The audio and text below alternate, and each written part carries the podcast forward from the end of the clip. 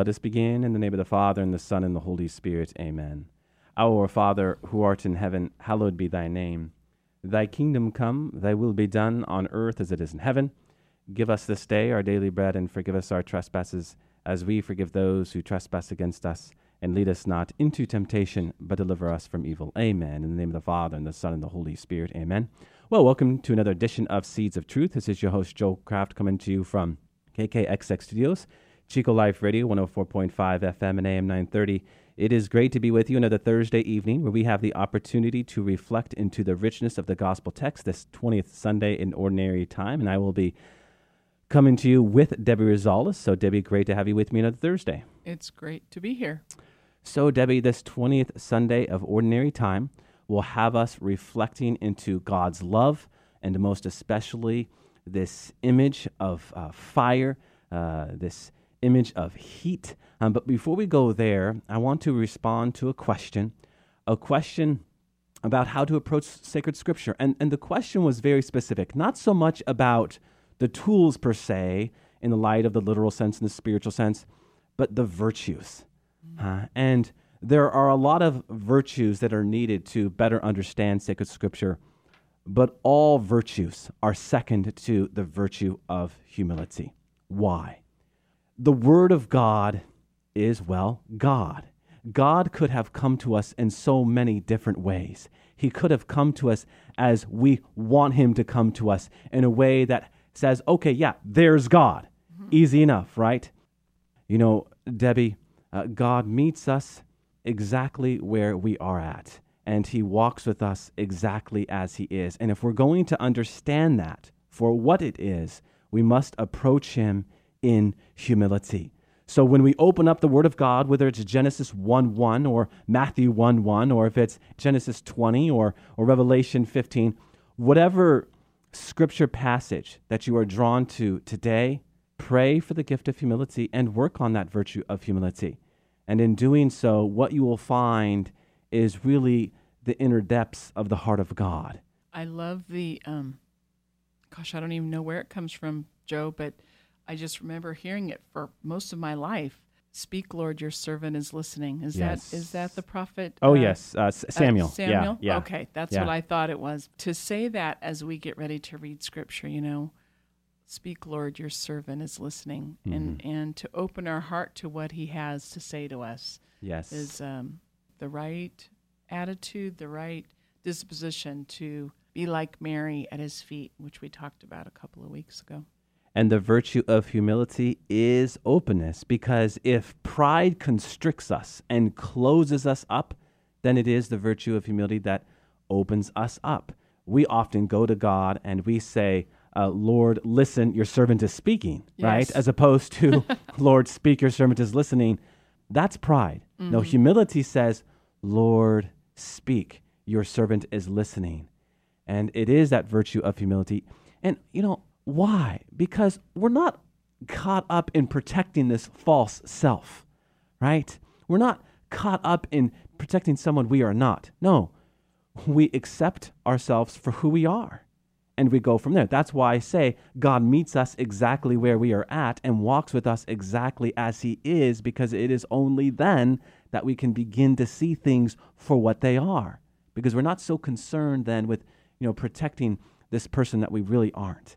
I say that, Debbie, because, I mean, how many times have we in our conversations protected the false self? Mm. Right? Um, yeah. This is a great challenge for oh, all sure. of us, really. So, uh, my answer to you out there is the virtue of humility. The virtue of humility. And of course, to call upon the Holy Spirit as you mm-hmm. speak to it, Debbie, to invoke the presence of the Holy Spirit. That is uh, central. Shall we jump into our gospel? Please do, yes. Today we're reading from Luke 12 49 through 53. And it says, Jesus said to his disciples, I have come to set the earth on fire and how I wish it were already blazing.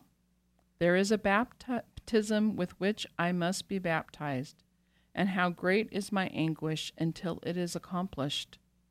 Do you think that I have come to establish peace on earth? No, I tell you, but rather division. From now on, a household of five will be divided, three against two, and two against three. A father will be divided against his son, and a son against his father. A mother against her daughter, and a daughter against her mother. A mother in law against her daughter in law, and a daughter in law against her mother in law. Hmm. Debbie, can you read those first two verses for me again? Sure. Jesus said to his disciples, I have come to set the earth on fire, and how I wish it were already blazing. Hmm. There is a baptism with which I must be baptized, and how great is my anguish until it is accomplished. Amen. So that first verse there, I've come to set the earth on fire. You know, that might be better translated as I have come to cast fire, right? Uh, the Greek there is um, balein. Balein. It is a word that really echoes the events that took place in Sodom and Gomorrah when God was casting fire, or maybe even in the events of Elijah, where God uh, had casted fire and that fire consumed Elijah's enemies, right? Jesus Christ is the incarnation of this fire. He's casting fire. Huh? He's balein. Now, what's interesting about this, Debbie, is uh, in the Greek we have some play on words because what is Satan's function? Well, to confuse, Confuse. to to scatter. Scatter, Right. right. The Greek for that, right, is diabalein. It's where we get the word diabolical. Diabalein. So Satan's function then is to confuse, right, the fire that Jesus is casting, that Jesus is hurling, that Jesus is essentially setting the world on fire with. He wants to take that fire and he wants to manipulate it. huh? Mm-hmm. Now, let's take this one step further. If this casting is balein and Satan's function is to confuse us in the diabalein, how might we distinguish between those two?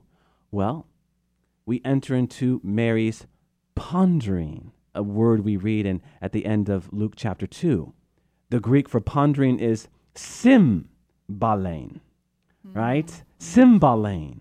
It essentially means to distinguish, to discern. Mm-hmm. So here you have Jesus casting fire, mm-hmm. Satan trying to confuse this fire, and enter the woman who shows us how to distinguish and discern what belongs to the adversary and what properly belongs to God. Mm-hmm. Okay, so just from the outset, I wanted to throw that out there because there's something going on in the Greek that we are made to reflect with there, I think, and that could easily be lost in the English translations. And it is very important because if we are not a people of discernment, if we are not a people who are pondering, weighing, and measuring the right from wrong, then how can we possibly know um, we are walking that path that God has tread for us? You know, and not only pondering the right from the wrong, but the right from the right. Mm-hmm. And that sounds funny for some, but um, Satan will use that as well. You know, we live in a society where, uh, how are you? Oh, I'm so busy. You know, that seems to be our pat answer these days. Well, discerning, I'm in this process right now as we speak. Yes. Thank you, God, Yes. for this. um, some life events have kind of thrown a curveball that I didn't see coming. Mm-hmm. I have some really good stuff that uh, the church is asking me to do. Yeah. And God's also asking me to do this other thing that has come out of left field. And so I'm discerning a good and a good. Mm-hmm. And which of these, Lord, is going to give you glory? Not me glory. Which is going to give you glory? And where is it that you want me to be? So, brothers and sisters, Satan can use us um, in this distracting way of causing confusion of going, well, wait a minute, I'm supposed to do start this thing, and and now this is, and then you're just all thrown out of whack. Yeah. And Yeah. God's saying, no, no, no, take it to prayer. I have some stuff I need to show you, Lord, Lord. Yes, speak. Your servant is listening. Exactly. and it, it's why it came to mind because I've been having to do some serious discernment. And I just have, I was supposed to give my answer for one of these important events today. And I just got clarity this morning at Mass. Mm. Amen. Really. Amen. So Yeah. God is faithful and good, but He expects us to discern Yes. between what Satan throws and tries to mix up and what He's allowing and that beauty. And He, of course, He allows, Satan doesn't have control over it, what He allows, but we're to discern it. Mhm. We're supposed to exercise those virtues of discernment. That's right, Debbie. And I like the way you put that the right from the right, because every good is not a willed good. Right. Every good is not a willed good. I always put it in the context of the relationship I have with my children. On one occasion, my oldest son came to me and he was pulling weeds outside. You know, he wanted to let me know what he was doing and he was so proud of it. And um, he said, You know, Dad, do you want me to f- finish over here? And, and I had to say, You want to know what, Colby? Thank you for starting to pull weeds, but I'm going to have to tell you no because I have another task for you right now. And that task is to prepare the dinner table because we have guests coming. Mm-hmm. And my son, he kind of looked at me. What do, what do you mean, Dad? Are you telling me you don't want me to pull weeds anymore? You Yeah. know? yeah. I guess I am. You know? Yeah. as much as it pains me to tell you to mm-hmm. not pull weeds anymore, mm-hmm. I guess I'm telling you to, well, not pull weeds anymore. Mm-hmm. What's my point? If Colby was not in relationship with his father, he would have never thought to come to me and not only tell me about what he has already done, but what else he would like to do. And I could not then tell him, no, I actually don't want you to do that good. I want you to do another good. Right. And the only way we can then properly discern, Debbie, is to enter into that conversation with God. And yes, as we were talking about it in the opening, we do that just not in prayer as we speak to God, but mm-hmm. also by opening up sacred scripture Yes. and allowing the word of God, the word that transcends history, to speak to us in the present moment. Right. I mean, how many times have just not you and I, Debbie, but all of us out there opened up the Word of God and said to ourselves, Wow, Yes. God, how did you know that that is exactly what I needed to hear? you know, and it's more than just playing Bible roulette. It's that's Right. that's not what we're talking about here. No. Because the Holy Spirit inspires. Mm-hmm. The Holy Spirit inspires. And when the Holy Spirit is inspiring, pay close attention because He wants you to pay close attention. And often it is a point of discernment. Mm-hmm. Again, just not a right from a wrong, but a right from a right, mm-hmm. discerning the willed good in our life. Now, something else here, Debbie, as it relates to the gospel text. We often tend to think of Jesus Christ in this context of exclusively gentle, compassionate, caring, mm-hmm. um, non judgmental, absolutely inclusive. Okay, all fine and well. He is those things to a degree, but he is also firm, strong, when necessary, quite judgmental, actually, when you read sacred scripture, and dare I say, exclusive, hmm. right? Inclusive in a context, yes, but exclusive in the sense that there are very specific things that ye need to do to enter the kingdom of God. Yeah, for sure. And you want to know what? There is what we call Judgment Day. We've been hearing about this in our Sunday readings over the past few weeks. The need to see that we are going to have to account for our actions. Right. And uh, we have to keep this in mind. Now, why am I talking about this? Well, Jesus is the incarnation of God. And when he's throwing fire, he's the incarnation of that God we think about in Sodom and Gomorrah, that God we think about with Elijah, right? So, what gives?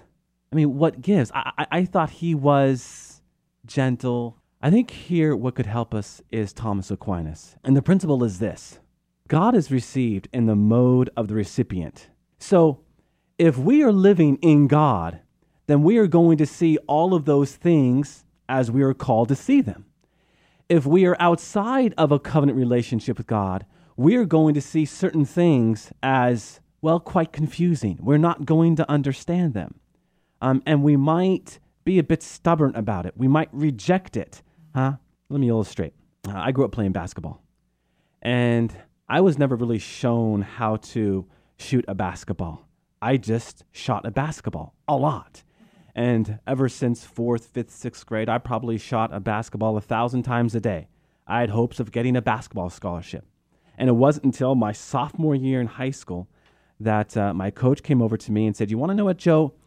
You're not shooting that basketball right. What do you mean? I, I make most of my baskets. Yeah, you shoot a pretty good percentage, but there's a way of shooting a higher percentage. You got to bring your elbow in and your, your arm has to have that 90 degree angle. And I'm like, Are you telling me how to shoot a basketball? I didn't say that to my And I've sophomore been doing this coach. for No, years. yeah. yeah, but I've always shot a basketball a certain way. And I think, you know, I'm saying this inside my mind, right? I think I shoot it pretty well. And uh, it's as if he heard me because he said, You shoot it pretty well, but again, you can shoot it really well. And, you know, so okay, I went off to another gym and I started to shoot as he was telling me to shoot. And I think I missed 100 shots in a row. Yeah, because you were off. yeah, exactly. Didn't feel And comfortable. it didn't feel comfortable. No. But in time, Mm-hmm. as I was practicing uh, the proper form, guess what? I was shooting at a higher percentage. Sure you were. And here's my point. Initially, I did not like what my coach had to say, Mm-hmm. but I had to get over it if I was going to be the best basketball person that I could possibly be. Mm-hmm. And in time, I did. The same could be said about how I was dribbling, how I was passing, okay? All of the fundamentals that belong to the game of basketball, my coach showed me how to do it better, and I did it better.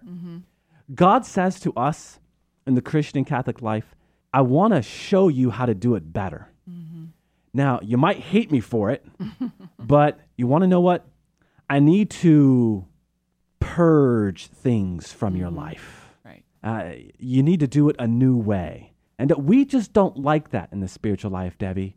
Um, but is that not the journey of the spiritual life? Oh, yes. Is that not the journey of the spiritual life? Unless you're going backwards, it is. Yeah. Yeah, that's right. There's no treading water. That's right. So, in this gospel, that's talking about division within the household, within the family. Mm-hmm. We have to ask ourselves a very important question Who are we about pleasing? Brother, sister, aunt, uncle, mother, father, or God? Mm-hmm. That's a hard question. That's a very hard question Yeah. because the brother, the sister, the aunt, the uncle, the mom, the dad, that's who we see every day. And yeah, we'd like to think that we see God every day, not only in the sacramental life, but in creation itself. But maybe we don't. God has a challenge. Mm-hmm. God has a challenge for us. You know, I've been watching the Olympics this last few days, and I, I just w- love wa- watching the Olympics. There's just something so exciting about it. And you see the, you know, it's like you see how the world could be if we all just got along and played well together. yeah. and last night there was a race. There was a young man named Cody Miller on the U.S. team. And you know how they do kind of those little brief uh, background bios, which I just love. Yeah. And and he talked about this birth defect that he had in his chest, and that um, it became you know very apparent as he started to swim, a defect that could have collapsed his um, chest wall or something, and lead to death as he swam, the, the doctor said, as you swim, you're going to strengthen that muscle and it's going to broaden your chest and it's actually going to help this defect. So he has been training and training. And he said, since I was six years old, I've wanted to be in the Olympics. So whatever happens here, I'm just so thrilled to be here. Hmm. Well, he got a bronze medal last night you would have thought he was every bit ex- as excited as Peaty from Great Britain who got the gold, and they hmm. were next to one another. Those two young boys were so jubilant. They were hugging each other, and hmm. congr- it was so beautiful. And I thought, there's a one line in the scripture from our second reading that just kind of reminded me of that scene last night. They, it was just unbridled joy Yeah. tears in it. And it says, For the sake of the joy that laid before him, Jesus endured the cross. Hmm. And I thought of this young boy struggling through being out of breath and training and training and training for a joy that he hoped to have at some distant time, you know? And isn't that what we're doing? Aren't we Yes. training like St. Paul? Keep Yes. running the race, brothers and sisters. Yes. We're training for a joy we will have in heaven, Mm-hmm. something that lays before us. Yeah.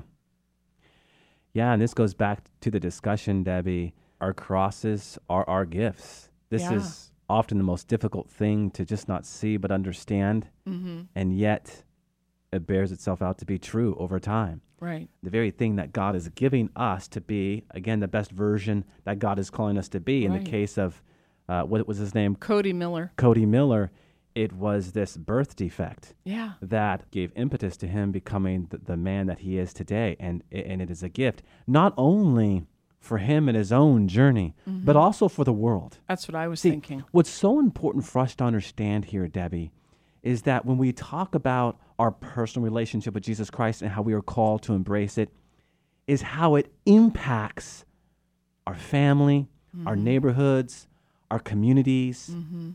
the whole world. Right. and once we internalize this, that in of itself should at the very least compel us to th- start thinking about what God is calling us to do mm-hmm. and how He's calling us to receive these crosses that He gives to us, that we might become the person that God is calling us to be. And that this is something that belongs to His fire, mm-hmm. His love. Exactly.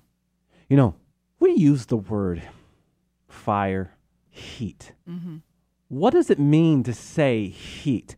A lot of people don't know this, Debbie, but heat is really short for the phrase heat energy, right? Now, why bring this up? the Holy Spirit is the all consuming uh, love of God, fire of God, right? Well, in the Greek, its power is energia, uh, energy. The Holy Spirit is the heat of God, right? The heat energy of God. And how powerful is that? Because the Holy Spirit is also the, the pneuma of God, the wind, the breath of God. Right. So Jesus says, Oh, how I wish the earth was already blazing. Mm-hmm. Why? Because when he breathes his wind, his energy, what happens to that fire? Whoom. It just sets ablaze your family, your neighborhood, your mm-hmm. communities, the whole world. So if we live in God's fire, if we live in God's love, we become that kindling that when God breathes his life into us, we begin to impact those around us. It's the nature of fire to burn and transform itself into whatever comes near it. Hmm. That's a beautiful thought. It to is. transform and purify. And if you've ever been to a, a worship and praise, um, singing, prayer, ser- you know, service, or just in someone's home, we used to do them in, in, in a- Sure, a friend's sure. home Yeah. there would be this fire, this energy, this heat, as you spoke of. You just felt the Holy Spirit just consuming. And pretty soon people were speaking words that you knew were Holy Spirit driven. Mm-hmm. You know, that beautiful. Well, that's what God wants. That's what God wants. Yes. He says, that's, Yes. That's, my desire Yep. that you light a fire, just like at, at Easter Vigil when we take that the fire off the Easter candle, we pass it to our brother and our sister, and we light up that darkened church. Mm-hmm. It's symbolic of our world. Yes. That's yes. what he wants every day. Amen to that. Debbie, there was a quote you had. Yes, Well, go ahead and read that. I wanted to reflect with that just for a bit. sure. Um, I was watching the ordination of three um, CFRs the other day, and in the sermon, the priest servant said to the priest, the new priests, Colby, Ignatius, and Damien, God does not need you, yet you are wanted by him. You are wanted without being needed. Out of his love for you, he called you. Hmm. The spiritual life is synonymous with desire. Mm-hmm. The spiritual life, Debbie, is synonymous with longing for God. The mm-hmm. spiritual life is about desiring God as much as God desires us. And I thought that line right there spoke to it so beautifully. Hmm. He doesn't need you, but he wants you. Or maybe we can phrase it another way He doesn't need you, but He desires you. Now, match that desire with your own desire for God. That's what the spiritual life is about. And whatever's getting in the way, right? Whatever things we are attached to, it seems to be a, a reoccurring theme in, in our conversations um, attachment, detachment. Right. Be present to those, please. Be present to those, please, because when we detach ourselves from those, we are free. Free to love God as He loves us. And isn't that an awesome vocation?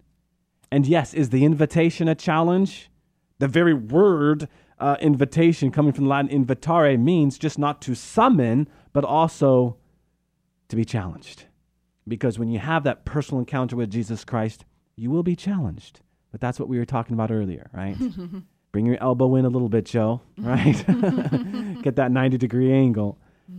We have to allow God, um, just not as coach, but moreover as father, to challenge us because the Father knows best. I don't know, Debbie, if you have any closing words.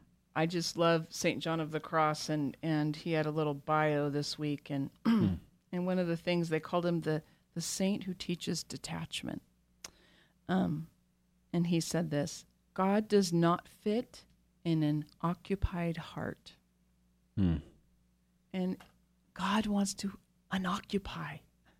You know, um, detach the things that are occupying our hearts. Hmm. He wants to burn them, purify them, and allow Him to do that. Maybe Hmm. this week, pray that He will give you the grace to detach some of those things that are weighing you down. Hmm. Amen. Let's close with, with a word of prayer in the name of the Father, and the Son, and the Holy Spirit. Amen. All glory be to the Father, and to the Son, and to the Holy Spirit, as it was in the beginning, is now, and ever shall be, world without end. Amen. And God bless you.